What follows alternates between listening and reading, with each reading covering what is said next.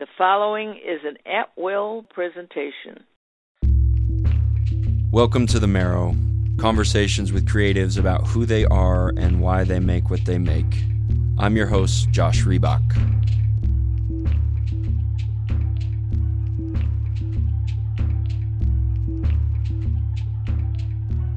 The last time I was really competitive in, ath- in an athletic way was uh, last summer, and I was challenged. I was working in El Paso, Okay. or no, Corpus Christi, Texas, and a random guy challenged me to an arm wrestling match. Wait, wait, wait. In a bar or No, just no, like no, no, you're no. just walking down no, the street? like, I, like, I, I just finished an event, so there's like there's all the, there's all these people outside like this, you know, auditorium, and randomly I get taken up to this you know place to arm wrestle, and immediately you kind of size the guy up physically, and you kind of know immediately this is the odds are not in my favor Right. at this point. And long story short, about you know maybe eight to ten seconds into this thing, there is a loud crack Shut up. and the five surrounding faces are all looking at me, mouths aghast, eyes glazed over. And after about a two second delay, I look down at my arm, and then that bolt of lightning shoots from my fingertips to my shoulder, and I realize that this giant man has snapped my arm. And not the, uh, I don't know what the bone is called that runs from your Tibia. not yeah, not that. It's the it's your humerus, the bone that runs from your elbow to your shoulder. So it's a pretty big bone. He he snapped it. So Oh my god. so after that, when it came to competition, Nico, I was like, you know what, I'm gonna I'm gonna leave that for the lumberjacks of the world and I'm retire back to my my writing desk. Were you in a cast for like months? Uh, twelve weeks. Jesus. Yeah, and I uh, had to sleep sitting up for like five of them. Had to, uh, man. I mean, the, I mean, you know, a lot of painkillers for a long time, but I couldn't do anything. Like I couldn't open a water bottle. I couldn't type. Um, in fact, the whole healing process just finished. It took uh, about a year for it to be done. Like even if I was just doing push-ups, like ten months later, my elbow would bruise and it would get all black because there was still a small fracture and it would, you know, ooze blood inside my arm and collect. Did you Did you ever talk to the guy ever again? no. Well, he sent me a he sent me a text like, you know, sorry, bruh. I mean, that's all he said. I mean, what are you gonna say? I don't know. I I mean, I feel like if I broke somebody's arm when I was arm wrestling them, I feel like I would want to like check in every once in a while. but and check in like, Like, here's a balloon. yeah, like, here's hey- some VHS hey, tapes bud, to watch like, while you get back on your feet. Been thinking about you. Oh, Nico. Okay, so I'm from Illinois. You're from Illinois. yes, yes, But what, but what was it? But what was it like growing up in? I mean, tell me about childhood in Illinois. What was that like for you? Um, hmm. Well, I am from this big Italian family. You know, uh, my my mom owned a bar and an Italian deli. Um, so I kind of bounced back and forth from those two spots. I mean, there was like a bedroom in the bar growing up. Um, I don't know. I mean, we had like three houses on the same block, and uh, not my family, not like my immediate family, but Yeah. all of my family lived on the same block, and we it, it was straight up like scenes from my big fat Greek wedding all the fucking time. you know, I mean, seriously. So y'all were close. Yeah, yeah, yeah. Like grossly close in the best way possible. Um, I don't know. I I love that I grew up in the Midwest. I feel like, or s- Chicago specifically, I feel like you kind of get the the be- the best of all the worlds of the big city without getting too much of it. You know, and then you go to New York City and you go to Los Angeles, and I feel like you can appreciate that more than the people that actually grew up in those cities. You know. Yeah. What What were you like as a kid? I mean, in the in the middle of this, fire, you know, just like exploding Italian family in the Midwest. Like, what? Describe to me, you know, little boy Nico here. I mean, he was loud. He he knew what he wanted, and he like fought his way through it all. Um, I don't know. I I grew up playing hockey, and um, as soon as I got on stage for the first time and realized it's what I wanted to do for the rest of my life, like there was nobody that was going to stop me.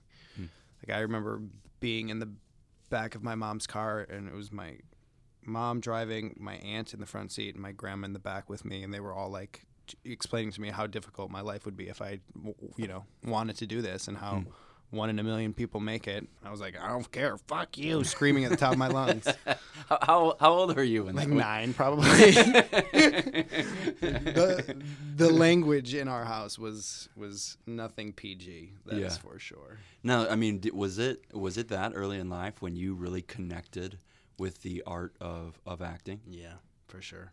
What was it like? I mean, you said you were in a show. Like, what what show were you in? It in? was The Wizard of Oz at the Wilmette Children's Theater, and I was a fucking munchkin. Really? yeah, yeah. and that's all it took. Seriously, dude, I was just on stage and I just like knew the power of the stage. Hmm. I it once you get a taste of it and if it like means that much to you, you I don't know, I could never imagine doing anything else. Now, even before that, I mean, were there were there uh, things you had seen either on stage or film or television that you just that that you can recall, like kind of speaking to you in a way that other things didn't? I mean, the Mighty Ducks was like probably changed my life. like I'm not kidding. Anything Emilio Estevez, uh, right? Seriously. D2 specifically Oh like yeah, you lost it for me, Gunner. Uh, ex- oh, dude, stellar. that was stellar. Um, no, I mean, I I didn't grow up going to the theater. Like, there's nobody in my family that is like of the arts in any way, shape, or form. Um, I, I mean, I loved watching movies, you know, um, but. I, I mean, there wasn't really one that I can think of that like it was like, oh, okay, this changed my life. This is what I'm gonna do forever. Yeah. Besides the Mighty Ducks. But that moment, but being on stage in the Wizard of Oh Oz, yeah, dude. did. It was just the immediate response from an audience and like that relationship back and forth. It's you. There's nothing to compare it to that I've experienced. Yeah. Did you have the ability, or do you now even have an ability to be vulnerable in front of a camera on a stage that you don't when you're just in an interpersonal setting? Mm, no, no, I don't think that I don't. I think, um, I think the secret to being a good actor is to play your vulnerabilities in both the waking life, right, and the stage screen life, and it them not being different. Bringing your vulnerability to your character's vulnerability. Yeah. Yeah, that sounds really hard, Nico. Yeah, I mean, I can understand how it sounds hard. You have to make it like seamless. You it sounds it, it sounds great. I mean, it, certainly there's a part of that in in any art form. I mean, or for me, like there's a there's a dimension of that in writing, but I'm not necessarily doing that in the moment in front of people. I get to do that privately between like me and an electronic object called a keyboard that later you know Right. gets in front of people but I, am not there. not there. so there's there's more of a barrier between me and the way that someone interacts with that vulnerability in me Do you sit and read reviews of your writing? Um, I mean, of course. I mean, sometimes, it, but it but it feeds different reasons. Like sometimes I'll intentionally read bad reviews. I mean, there's this, you know, masochistic gene in me, or or to speak to your com- competitive kind of uh, ember in you. Sometimes I do it because I need it as motivation. Right. Like I read those things that will kind of gnaw on me because I know they'll help me show up at the keyboard, and I know they'll help me get better. Um, but then other times I need something soothing. Like I need I need that external reminder um, that it's worth it. And and on a lot of days I feel like I I have an internal um, love for it enough to show up. But there are days when when I don't, and there's a day there's a lot of days when the discouragement that I have, or the frustration I have, or the failures I have, eclipse my motivation to show up again. And I just I just need like a few words. You know, I just need a few words of someone going, "Hey, this this meant something to me." Right. And sometimes that's that's enough. Are there like blogs or message boards where people like, talk about your book specifically, like back and forth? I hope not. No. I mean, I Yeah, re- have you found I, I, I, I really, uh, I really hope not. I mean, have you ever gone onto Reddit and just like Googled your name? You know, I've, I mean, I mean, let's just get this out on the table. If there is anything that has been invented in the last two years, I don't know about it, or if, or if I know about it, I certainly don't know how to do it. oh, yeah. interesting. Oh yeah. You I- feel like you're an old man with your phone sometimes? well, I do all I. I mean, as an example, I was out. My wife and I were out uh, with drinks for a, a couple the other night, and they were like 24 and 25, and we had met the guy and never the girl. And so we're sitting there down in the West Village at, uh, oh, what's that place called? Not down from Whitehorse, Upright Brew House. Okay. So we're sitting there, and we had never met her, and so maybe 20 minutes into the conversation, I'm sure I had made a, a few antiquated references to something. And so she leans across the table to our bald headed friend, and I can hear her whispering. I, I have this knack for eavesdropping. Oh, nice. And she leans over and she says, How old is he? and he responds back in a whisper, not whisper, really old. That's like straight up a scene from that Ben Stiller Adam Driver movie. That's what it felt like. Yeah. That's what it felt like. It's like, okay, so maybe I don't know. Like, yeah, I, I, I just so so when it comes to to something like Reddit, to what you refer, like I, I don't. I'm, what did I'm, you I'm not, say? I'm not there. What did you? Were you like talking about MySpace or something? No, no, it wasn't. It wasn't technologically oriented. I think it was probably something about like Having uh, to walk to film or books or so. Yeah, I was like, well, I remember my toboggan. No, nothing like that. Like, I think I was I was talking about a movie or something. I was like, oh, it's amazing, and and I'm and maybe I said it had just come out, but it had come out in like Okay. 2003 or something. All right. Yeah. That's understandable though. Are you are you a, are you pretty inclined in terms of like what's new? Are you pretty engaged in in what is moving forward? Yeah, I, I mean, I would like to think so. I think that I have like my niche interests. Um, but yeah, I would like to think so. I like to know what the kids are doing. You know? You like to know what the kids are doing. Yeah. Speaking of kids, I have a question for you Yeah, about about kids. Mhm. Okay, so this is where we're gonna make a right turn in a conversation here. That's okay, right? Yes, I'm just gonna like downshift and then hit the clutch and off we're gonna go. I love it. You said as a kid, and and I think there's so I think there's more to you as a, as a kid that I that I want to know about. And so my the question that that comes to mind is, do you remember the first time you were in love? Mm. Yeah, I, I mean, there's like a handful of memories of like the love memories of being really young. I remember the first time like I felt this full body like visceral explosion. Um, not the first time that I had an orgasm, but no, this first time like I really felt like oh Yeah. wow, like I am completely infatuated with this girl. Um, I was probably I want to say it was like third grade, and uh, it was this new girl from from a different town that moved in, and I was like straight up chasing her at recess on the playground for like a full half hour, right? Like like a violent chase. Like this wasn't like like and I like I had this brown leather jacket I'll never forget and I like threw it in the corner of this like asphalt area. And the bell rang and I like went to go get my jacket and she was like storming towards me tables have turned and I was like oh fuck like she's gonna punch me like she's gonna hit me and she just walks right up to me and kisses me is the first like Wow. time I've ever been kissed um and I it was yeah, it was just like a holy shit feeling. yeah, right. I mean, that wasn't like, you know, me in love for the rest of my life type of feeling, but I remember it was just like I'd never felt anything like that before. It was great. How would you define love? How would I define love? Yeah, Ooh. like like what what is love to you? Yeah. Um, love to me means it, it really just like unconditional, no matter what support for whoever it is that you love, whether it's yourself family or your loved one hmm. or your fucking dog. I mean, it doesn't matter who it is. Yeah. I think that like shit happens with everybody and i mean Yeah. not everything is like super positive but if you can look at those situations and love them too like hmm.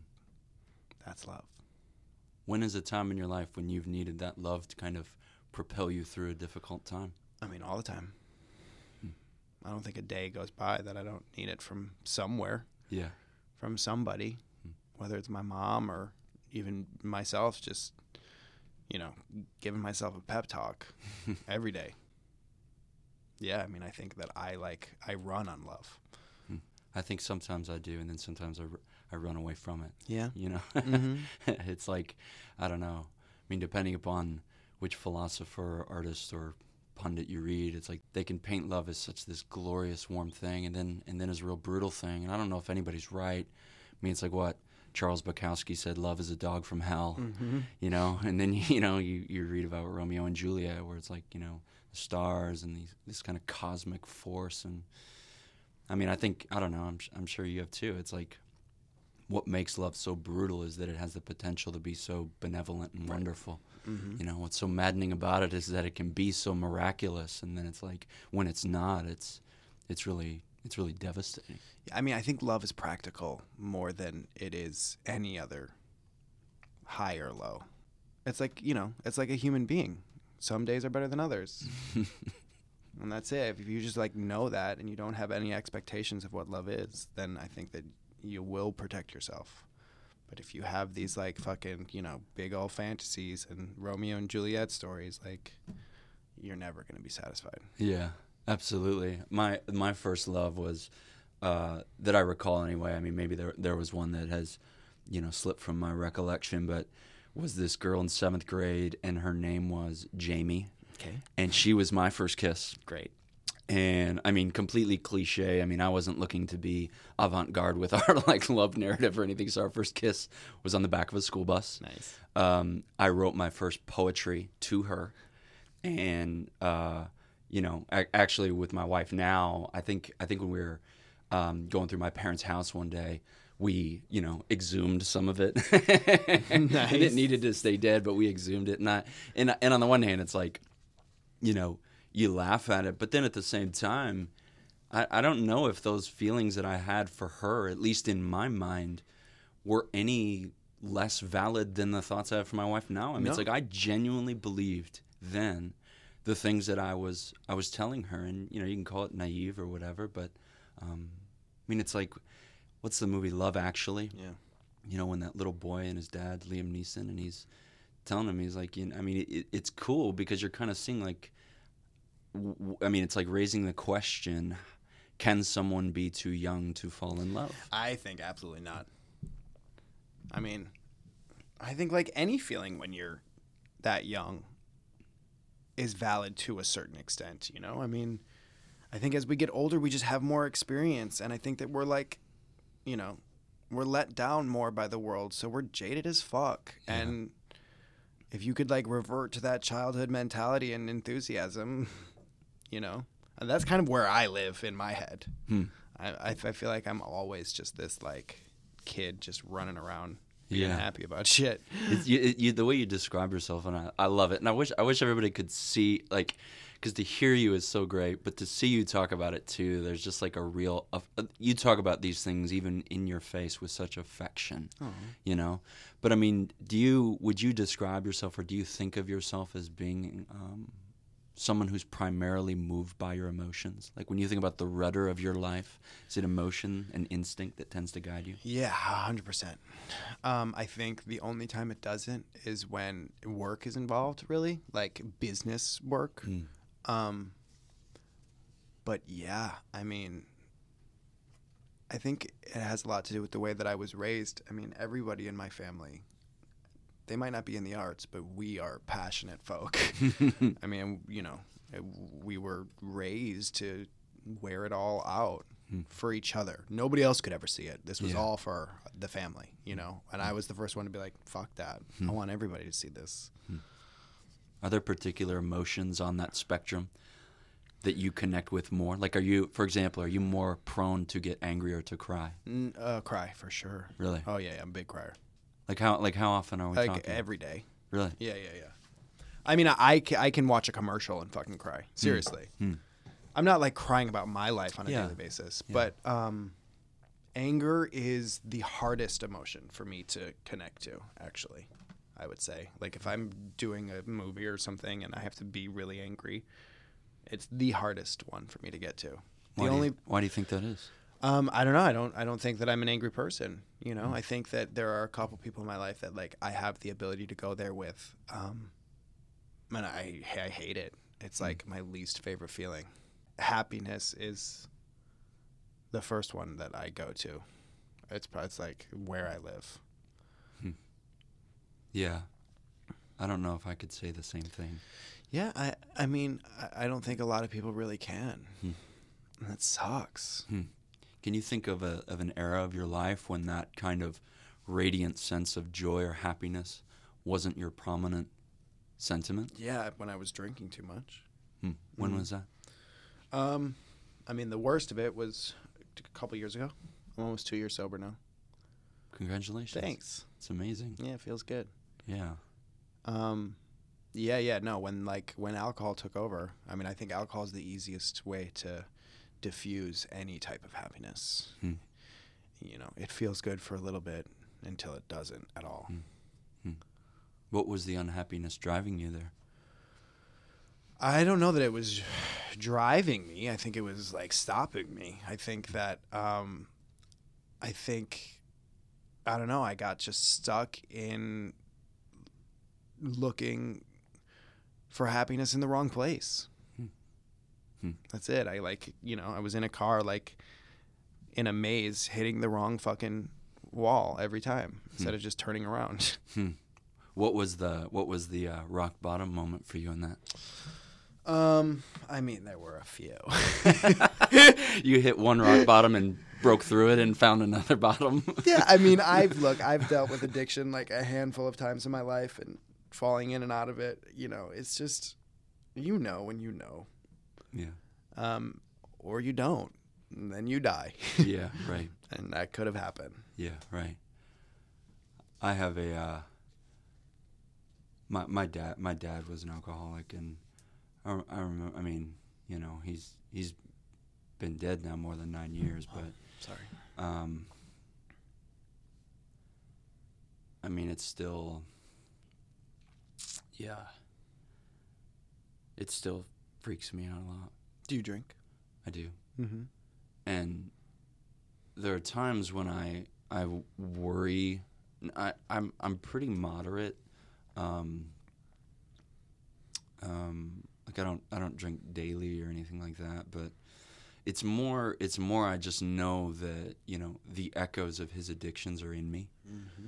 you know, and that um, and I've seen in my life how when I start to spiral internally, I just want to shut it off you know? And so it's me knowing um, that i have a vulnerability not not just necessarily to alcohol but to um, some of the you know the, the proverbial demons that haunted him. And for him alcohol was just how he chose to shut them off. He tried to drown them Right. you know? And um and, and I love my dad dearly but I you know it it always moves me when I you know get to sit with somebody or hear from somebody who um you know has navigated those landmines that could have really like completely imploded who they are and they're I mean like now and I get to sit across the table from you and I go man like that's like we've known each other for all of I don't know 16 minutes or whatever it's been at this point but I don't know like that's ins- that's inspiring for me and like from from a relative stranger Nico like Yeah. I'm really proud of you Thanks, bud. Yeah, it's that's definitely not easy. I mean, you know, especially like living in a city like this and working in the business that I do. You know, drinking's a part of life everywhere. Mhm. Mhm. Um, I don't know. I just smoke a bunch of weed instead. would you would you consider would you consider that the greatest obstacle you've overcome in your life? Yeah, I would. I think it's the greatest obstacle I've ever had in my life. I don't think there's been anything more troubling than that. I haven't really like I don't know anybody that's ever died. I don't Hmm. um I've I've had a relatively like I would say lucky life. Hmm. Not there hasn't been anything terrible that's happened to me. Hmm. yeah, knock on, knock You on know? the old table. Right? Knock on this formica table. but that's a great perspective to have. yeah. I mean, I mean, because it's not like your life has been, I mean, far from perfect. Right. I mean, You- yeah, shit. uh, You know, I mean, shit has happened, but I refuse to like play victim to it. It's really what it comes down to. Yeah. Would, would you consider your your outlook on life? I don't I don't want to call it optimism because I think optimism sounds like a an, an external shell. I think it seems like there's a greater flame within you, you know, that keeps you going. But would you consider that sense of Yeah, it's like it's a passionate optimism. yeah, yeah. There's a buoyancy to you, you know, that you're not you're not gonna sink, and when stuff happens, you know, you're gonna go on. Would you consider that one of your best attributes? Yeah, for sure. Um, I think it. Yeah, I think it, it really is that just like driving force. Um, I love it. I, I mean, there's no other way to live in my eyes. Yeah. Like, what's the point if you're like if you're not team you? What the fuck is the point? yeah. Seriously. well, let me let me ask you this because you have that within you. What does what does break your heart? Mm. My family has the ability to break my heart more than anybody else. I feel like just because I've been with them the longest, you know. Um, more than anything, I would say what breaks my heart is when I see people hurting themselves, not on a like physical level, but like not taking care of themselves properly, emotionally. Whether it's my mom or a stranger, you know, it's the whole gamut. Because I know, I know what it means to, to take care of yourself, and it sucks to see that other people don't. You know. Yeah. I wish I could just like whoosh, just like blast it off to everybody. That's what I'm trying to do. You know. Yeah. Well, I'm getting some of that across the table Cool. right take now. it, take it. You feel that, bro? but that, I don't know. I mean, we were we were talking about this before we even um, came in here, but but your ability to do that is in, is in part um, fostered by an outlook on life beyond just your own life. I mean, it's seeing the world around you, right, and not just being so inward focused that you're kind of blind to the beauty right beneath your feet. I mean, look, I'm very inward focused, right? Let's not let's not be ridiculous here. Um, but I think you have to, you know, you have to take the fucking world for what it is, and you and how it affects you. And I don't know. I I I refuse to see the world as negative. That's it. Yeah. Nico, if you and I sat in a dark room together, one of us would drive each other insane. I think so. I, I tend to I tend to be on the I don't know. I actually cons- I would consider myself an optimist, but I that optimism for me is achieved a lot of times through pondering bleak things. You know? Right, and I totally understand that. Yeah. Um, for sure. Like I get it. I watch TV, you know? like right. I don't know, man. But I love that. Yeah, I mean, that's a that's a great thing. there's got to be both of us for the real story. you Yeah, know? that's right. We're all trying to we're all trying to hopefully enhance not only ourselves but the world around us. That's right? it. Okay, here's a fun. Here, I got a, I got a question for you. Go. All right. If you had a small wooden box Okay. with a very strong lock on it, Mhm. and you could only put one item in it, what item would go in that box? Everything else is going to be charred and turned to ash, but you have one item that you can preserve in this little wooden box. What's going in it? What's your the treasure, so to speak? Like, how small is this little wooden box? it can be it can be a big box. I it's, bo- it's bottomless, but the, but only one thing could go in it. I can't put a person in this box. You could put a person in it. We'll say that. We can put a person in yeah, this I mean box? we'll punch holes in the top. I mean, you know, nothing morbid here, but yeah, it can be a person. Yeah, I think I'm going to put my woman in that box. yeah, she would be the she would be the one thing you'd want to hang on to. yeah. For sure. Material, anything is all, you know, it's all great. But if you don't have somebody to share with, I don't know. What's the point? Yeah. Yeah, you definitely connect strongly with other people, huh? For sure. For sure. Do you ever get lonely? Yeah. Um, I I I cherish my time alone, even if I am lonely in it. I I spend a lot of time alone. I think I spend more time alone than I do with other people. Uh, Is that a result of work, like just the schedule of your life? yeah, Create some isolation? Yeah, yeah, yeah. Um, you know, when I am at work, it you have to like turn the switch on, right? And Yeah. be alive. Yeah. Yeah. right. and when I like get home from it, it's like just yeah. be alone for a second. Yeah. And to, I mean, I've said this before, but to to find somebody that you can spend the rest of your life with and you can Yeah. be alone with, you Yeah, know, that's right. like that's love. Yeah. That's like your safe place, right? Totally. that's the place where you don't need to be anything at all. Mm-hmm. One of my my wife's uh, relatives was in town not long ago, and we were eating sushi, and we were at this sushi bar, and our kind of party of six people snaked around the corner, and so he and I were almost like sequestered away Right. from the from the the of the dominant conversation. It's the quickest way to get the the sushi guy's attention, though. It is. It is. I wish I wish I could say I'd been that strategic, but I think I was just like a slow walker into the place. but but one of the things we were talking about, we were having this conversation about what does busyness cost us.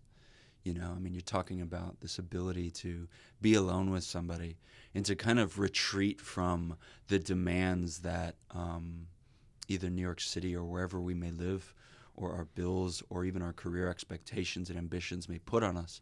But the conversation he and I were having was what does busyness, what does our lack of solitude cost us, like personally, internally?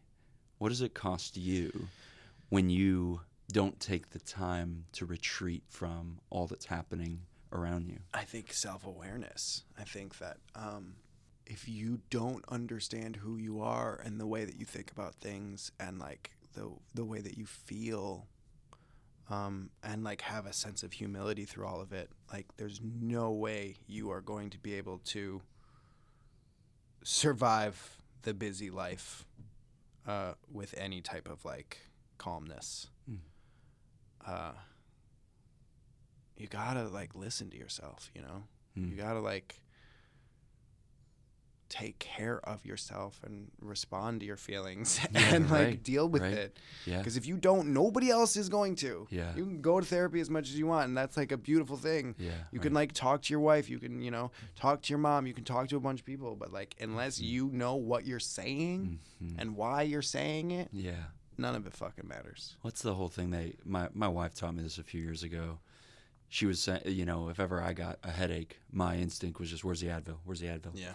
And until she started telling me, she's like, "Well, hold on a second. Like a headache is an indication that there's something going on in your body. So the best thing isn't necessarily just to mute it, Cover it. but let's let's engage that. And I think it's similar emotionally. Like a lot of times, it's like I'm mad, I'm heartbroken, I'm excited, I'm or I'm whatever.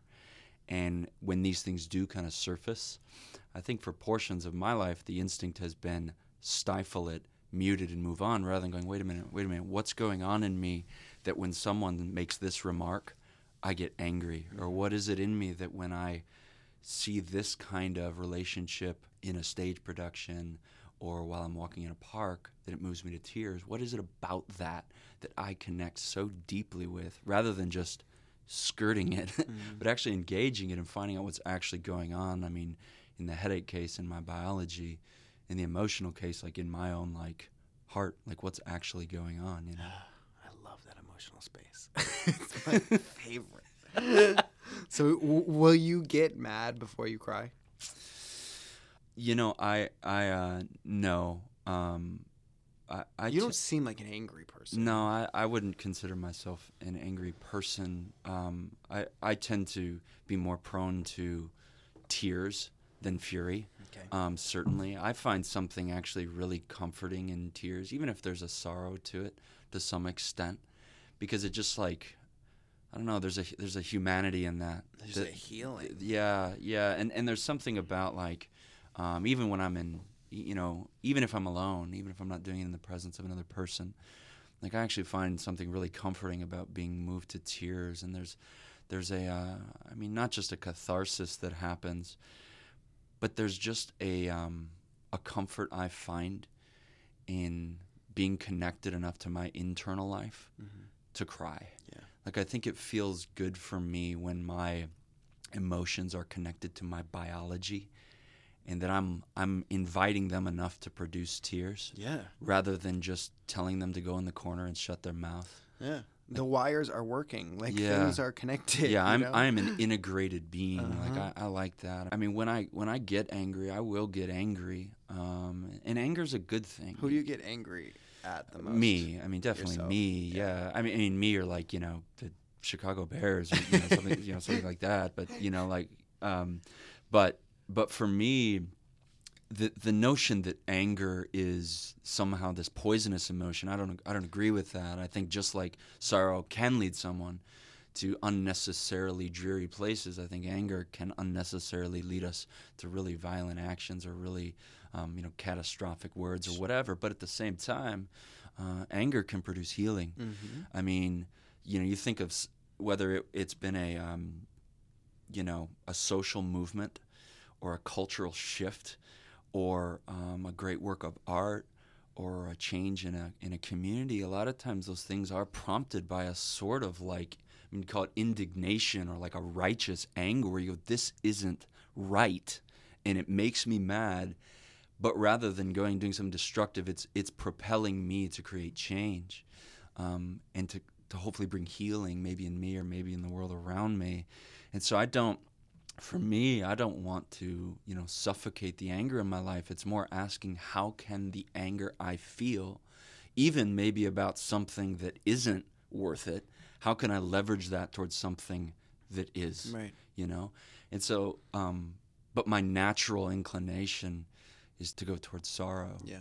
you know? I mean, what was that movie, the Pixar film Inside Out, about, about so the good. emotions and everything? Saw And it three times in the movie theater. did you, did you cry? yeah, oh. every time. what what did you what did you like about it? It's an incredible movie. I mean, it's like it's the most basic understanding of human nature for children, you Yeah. know, but like clearly for adults too. Yeah. That I, I don't know. It's just it's, it's great. It's a great movie. and I and I love I mean other than I love like just like the you know idiot you know idiosyncrasies and the eccentricities of the movie and all that stuff. I just loved how they created a sense of value and worth for each emotion, mm-hmm. as opposed to like you know if we were watching like a 1950s or 60s you know Disney cartoon, it would be like be happy, be happy, be happy, be happy, Right. and then it's like we all become mannequins in the mm-hmm. process. But this is going no, like each of these is a each of these emotions is a wondrous part of who you are, and they, they need each other. They need each other. You can't survive without all of them. I can't wait for the sequel. I hope they Are they do it. making a They sequel? Fucking better. I'm gonna write a letter. Expand the emotions. No, Add a ye- couple more. Well, yeah, as she gets older too. Yeah, right. You know, because she like, Oh, yeah. she like meets the boy right at the end of the first one. So Yep. like, love is just starting. Like, love isn't even really an emotion yet. Yeah, right. Um, there's yeah, there's so much more. Like the adult version of Inside Out, the R-rated version of Inside Out. Let's fuck with that.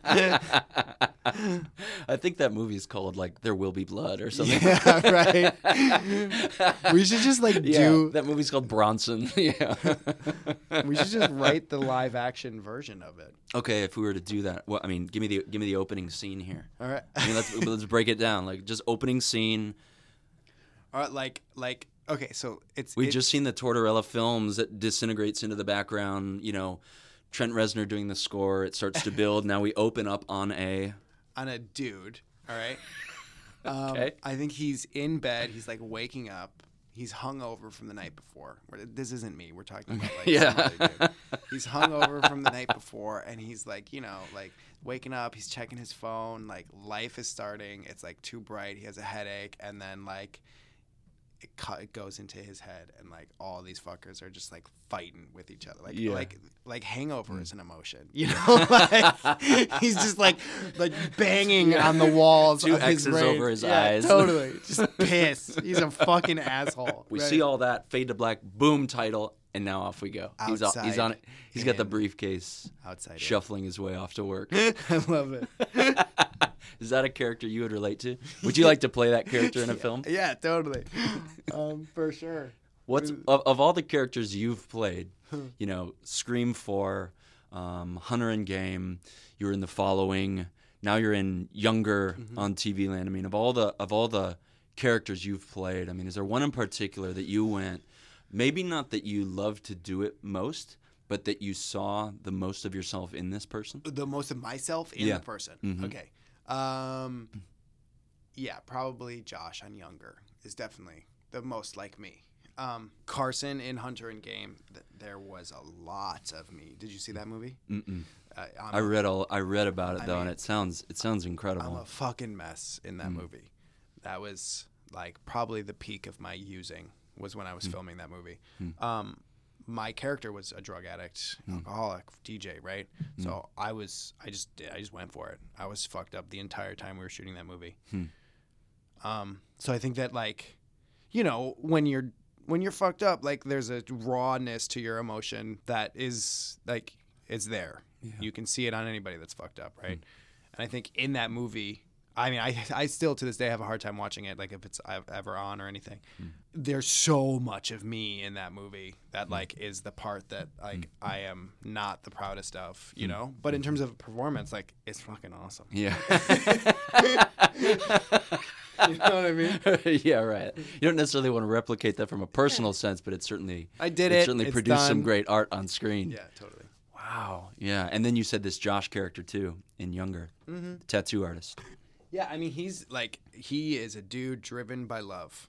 I don't know that necessarily he was like originally supposed to be written that way. Yeah. but I think like as soon as I started playing it and that started coming through, um, the way they write for me now is yeah. I mean, he like he speaks like I speak. He, I, I think he thinks like I think. You know what I would love to see you play? Tell me. I mean, there's a, there's a number of things, but if we could go back in time, I mean, again, me being an old man here, so just bear bear with me. I may reference the '90s here in a second. You know? Coach Bombay. yes, yes, yes. If you could be Coach Bombay, I mean, let's just reboot that whole thing. Wait, hold on. I have an idea. Hold on, hold on. Real quick. I have an idea of of of writing Coach Bombay's story right before he gets arrested for his DUI. Like mm. like while he's living in New York as a lawyer. Yeah, right. Call it the mighty fuck. So we'd be po- pointing that towards a different demographic than, than, the, Totally, than the original. There's a theme going on here if you can't tell. if you if you watch a few Emilio Estevez movies though, like through the 80s and 90s, I'm pretty sure he's playing the same character just in different iterations and eras. hundred I mean, when he's Andrew Clark in The Breakfast Club and he's the wrestler and he's all frustrated, but then he really starts to blossom and bloom. I mean, that's just young Coach Bombay. I'm pretty sure. Totally. Until Night at the Roxbury, and where he was just playing himself. And like, All right, yeah, you are going to that club right no, now, this, this is one of my one of my favorite uh, performances in any film I've ever seen. I said I was going to reference the '90s, which of course was a lie. I'm going to go back even further. I believe this film was '84, '85. You know, doesn't really matter. It, it has sort of a uh, eternal quality. John Hughes, Breakfast Club. I would love to see you play. I love Judd Nelson in The Breakfast Club playing Jonathan Bender. I would love to see you play Jonathan Bender because he's this kind of. Uh, I don't know when I when I observe the character, he is this very very um, violent, um, covered individual who lashes out in anger and pushes everyone away. But beneath all that, there is this really really tender core that seems to to what you said before be driven by this this desire for love. I would love to see you play that. That's kind of who I was on the following. Hmm. I mean, I was a serial killer, you know, um, very violent. Yeah. Uh, but yeah, I mean, that dude, that dude loved love. That's like Yeah. what drove him more than anything. He actually never, he never killed anybody, but he like ran in that circle, you know. hmm Very similar to what you're saying. Yeah, that would be good. I think that would be pretty interesting. I don't know what we'd do with the remainder of the cast, but but I think I would I would just really be intrigued to see you. I would be intrigued to see you do anything where it requires you to travel a long way emotionally Yeah. to do it. You know, Me too. I mean, those are my, you know, that's the goal. I want to play crazy more. you know Allen Ginsberg, the poet from the 50s and 60s and in subsequent decades too. When I heard your poetry, that's I was like, dude, he sounds like Ginsberg. Oh no! Please don't slander Ginsberg by saying that. But, I Alan, think it I'm was more your voice too. but he, one of my favorite things he said. It's actually, it's actually the uh, the background on my phone. Is he said, uh, "Follow your inner moonlight. Don't hide the madness." Mm. I love that. It's like, I suppose it, it ties in a little bit with that. All those emotional conversations. Like Right. there's this there's this idea of like, whatever that madness in. It's like no, circumvent that. Get to what's more like societally normal Totally. rather than like engage that and follow that because that that could be the most wondrous thing you bring into the world like Right. that may be the most unique thing about you For sure. is what you may look at and consider what other people may look at and consider madness Well, I mean, Hunter S. Thompson said, it, you know, if you're going to be crazy, you better get paid to be crazy, yeah. or else you're going to be locked up. yeah right I mean, I think that's, right. what we're doing. Here are the options make something awesome or sit behind bars Yeah. right Mhm. thanks thanks so much for coming on man everybody check him out on younger dude. on tv land thanks so much nico Much love, brother man. Thanks so much for listening to The Marrow.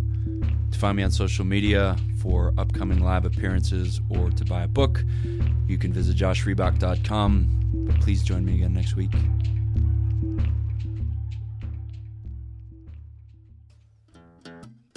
My name's Nico Tortorella. Listen to my podcast called The Love Bomb, where we celebrate love. Right here every Tuesday on At Will Radio.